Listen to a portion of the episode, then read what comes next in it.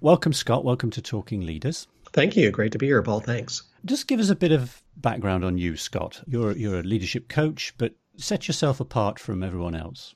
Yeah, so I guess I'll start with uh, kind of the idea that I that I care about the most um, is that to lead at your best, you have to live at your best, and that's a conclusion that I've come to after 18 years of, of executive coaching and, and leadership education, and prior to that, 15 years of, of corporate experience myself mm-hmm. as a as a manager and executive. So you know, I've been around this world a, a long time now.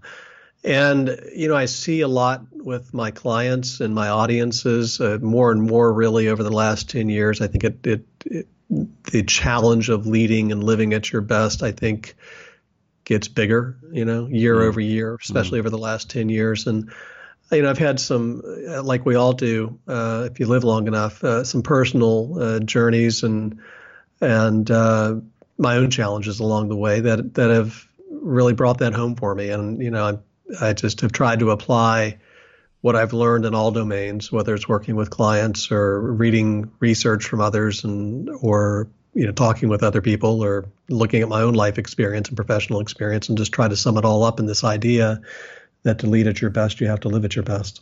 So you started the coaching business when exactly?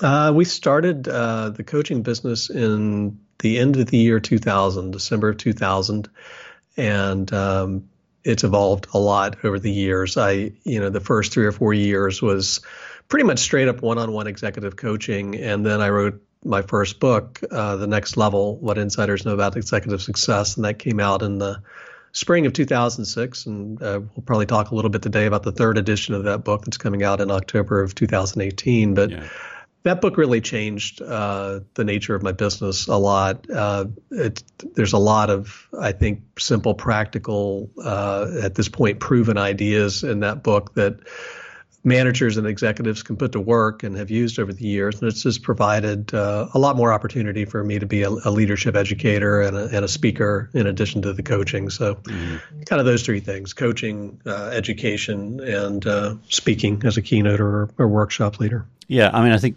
those people who do know you definitely know you for the next level thing.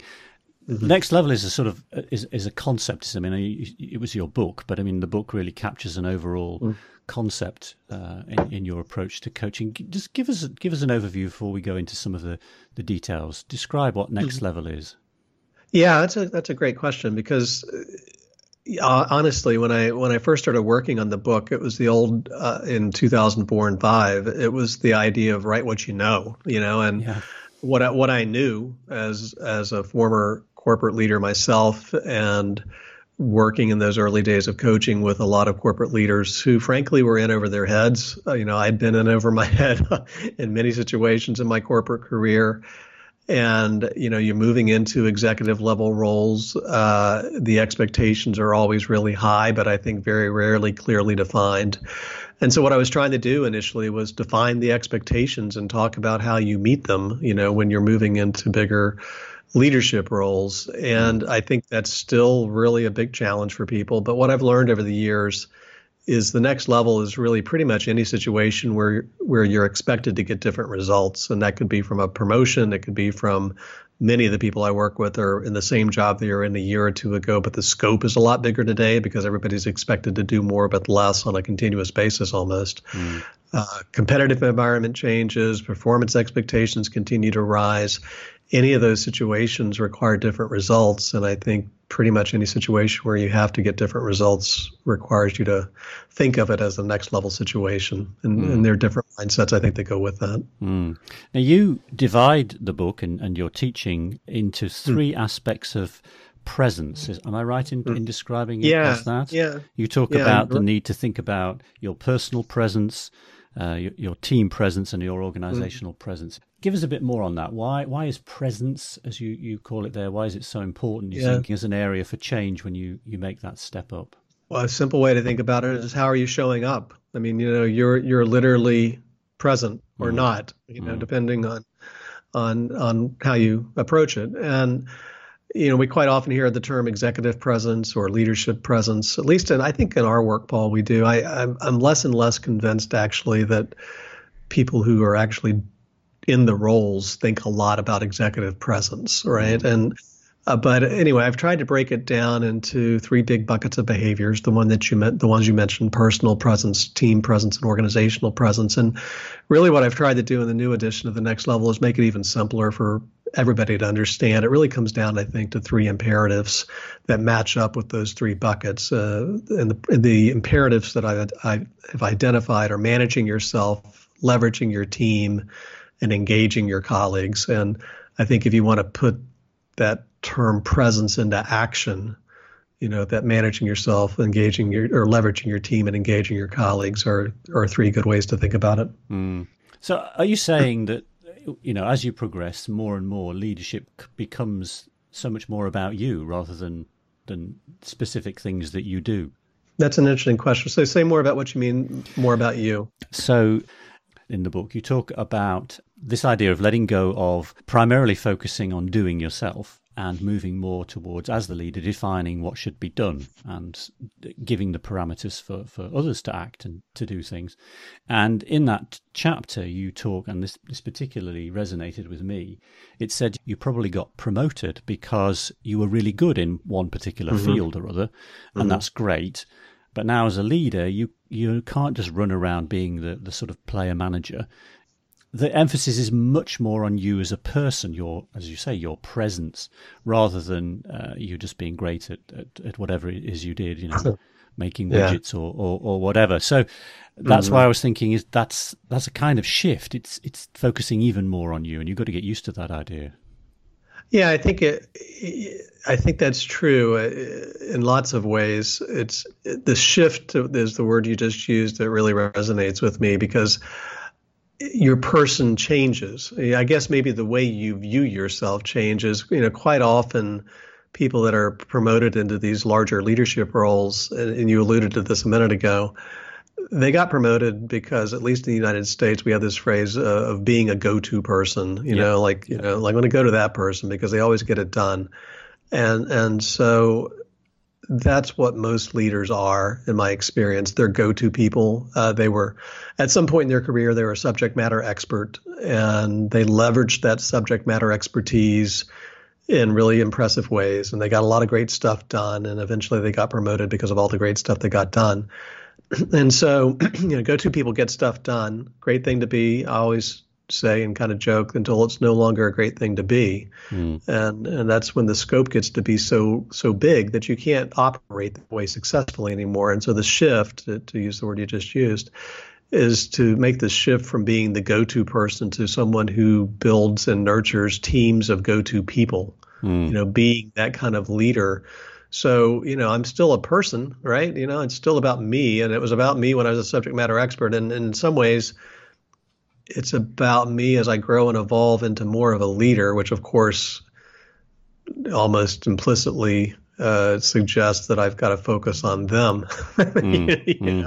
it's not about me; it's about them and these other people. And you know, how can I equip them and and, and uh, you know engage them and uh, teach them and coach them and all the other things that have to be done to really develop a just a really great team. Mm in your experience, do you find that different people have to take a different approach or find certain aspects more challenging than others? Yeah, I, I think people do find it challenging. And uh, one of the big ideas in the next level that we haven't discussed yet is that there are behaviors and mindsets that you need to pick up mm. as you move in the next level situations, and there are behaviors and mindsets that you need to let go of. You referred to a couple of them a minute ago, like in the leveraging your team part of the book or the, the team presence part of the book, pick up uh, team reliance, let go of self reliance, pick up mm-hmm. defining what to do, let go of telling how to do it.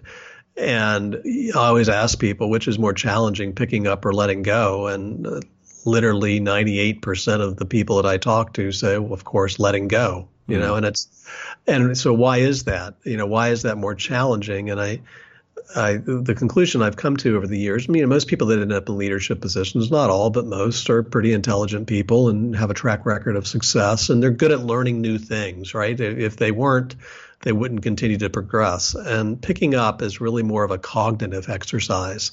You know, it's learning to do something new which between the two of picking up and letting go is easier for people because mm. letting go is more of an emotional exercise, right? And if, if you ask people, as I do all the time, why is letting go more challenging? Well, I'm, you know, I'm just not comfortable with it. You know, I'm just not comfortable letting go of it, or, or uh, you know, I'm a little concerned that my teams, or I'm a lot concerned that my team's not going to be able to pull it through or you know I, my identity is kind of wrapped up in this skill set and expertise my reputation's been made of that if i'm not doing that like what are people going to think of me mm. and really what all of those kinds of answers uh, cover is is one big emotion and that's emo- that emotion is fear Mm-hmm. You know, pe- people are afraid to let go for lots of different reasons, uh, but the core underlying emotion is fear, and so mm. that's a lot more challenging for people to work with and and to overcome. Mm. Than learning something new most yeah. of the time, right? You know, yeah, and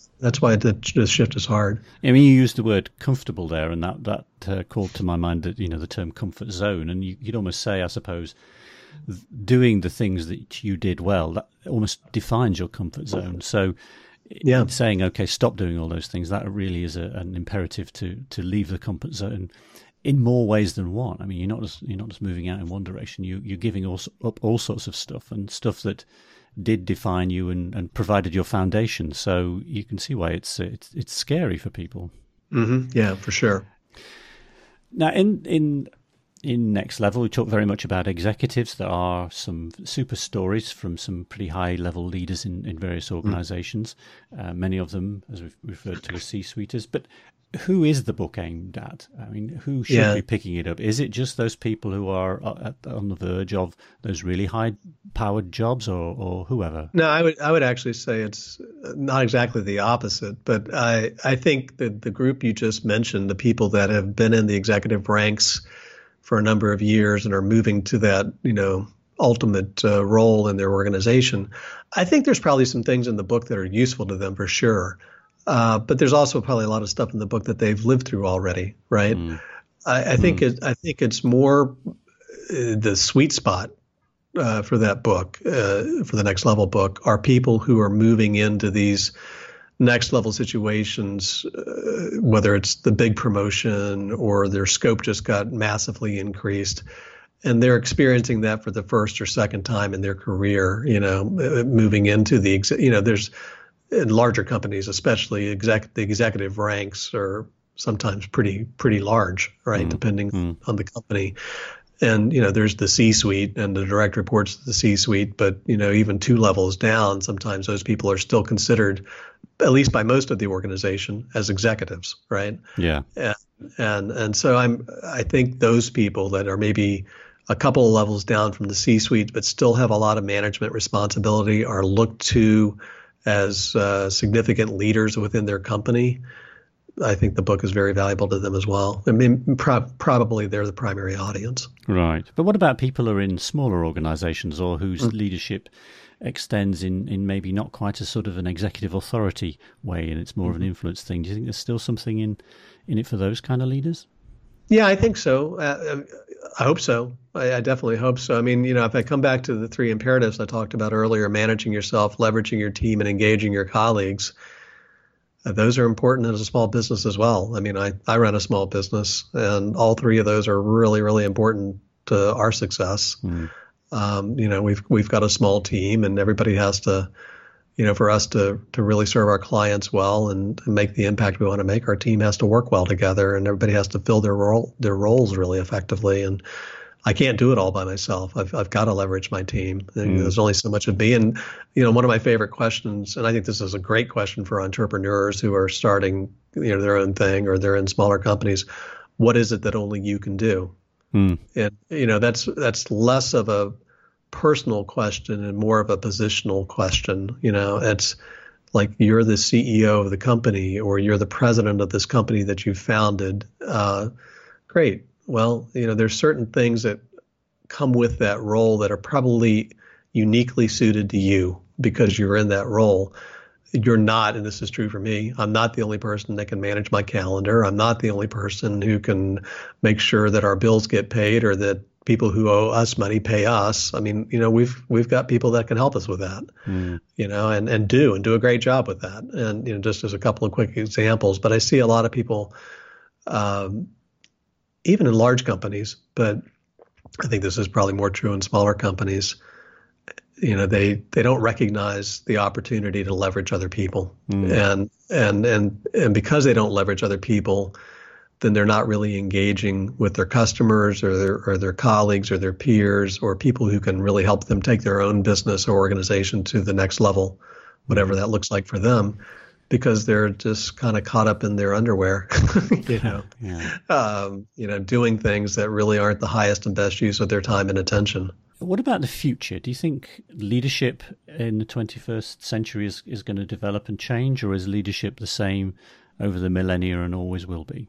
Well, that's a uh, that's a, don't don't you wish you knew the answer to that? I, I wish I knew the answer to that. I, I can't imagine how it won't. You know, and and we see so much already. I, it, the information technology and the the rapidity at which information is shared, and you know, literally in light speed, the the impact on attention spans that that's had, it's got to change leadership, right? I mean, I, I at the end we're all people but i guess what i'm guess what i'm getting to and i'm just kind of thinking out loud here i do think our neural networks are being rewired right now as a species and as the way we think and process information changes i think leadership's going to have to change with it mm. haven't figured out exactly what that looks like but i think it's something to certainly be aware of and, and consider mm. So, Scott, thanks so much for being with us today. Um, just give us a plug for the book. Then the the next edition of the next level is uh, mm. is coming out when? Well, it's coming out in uh, towards the middle to end of October of 2018 as we speak this year, and it's uh, the next level. What insiders know about is executive success, and I'm really happy that there's a third edition uh, coming out this month. And if folks want to learn more about it, I would encourage them to go to uh, a website we have for the book called the nextlevel.info and it's pretty simple the nextlevel.info and there's all kinds of information on the book where to buy the book all that good stuff at the nextlevel.info okay thanks scott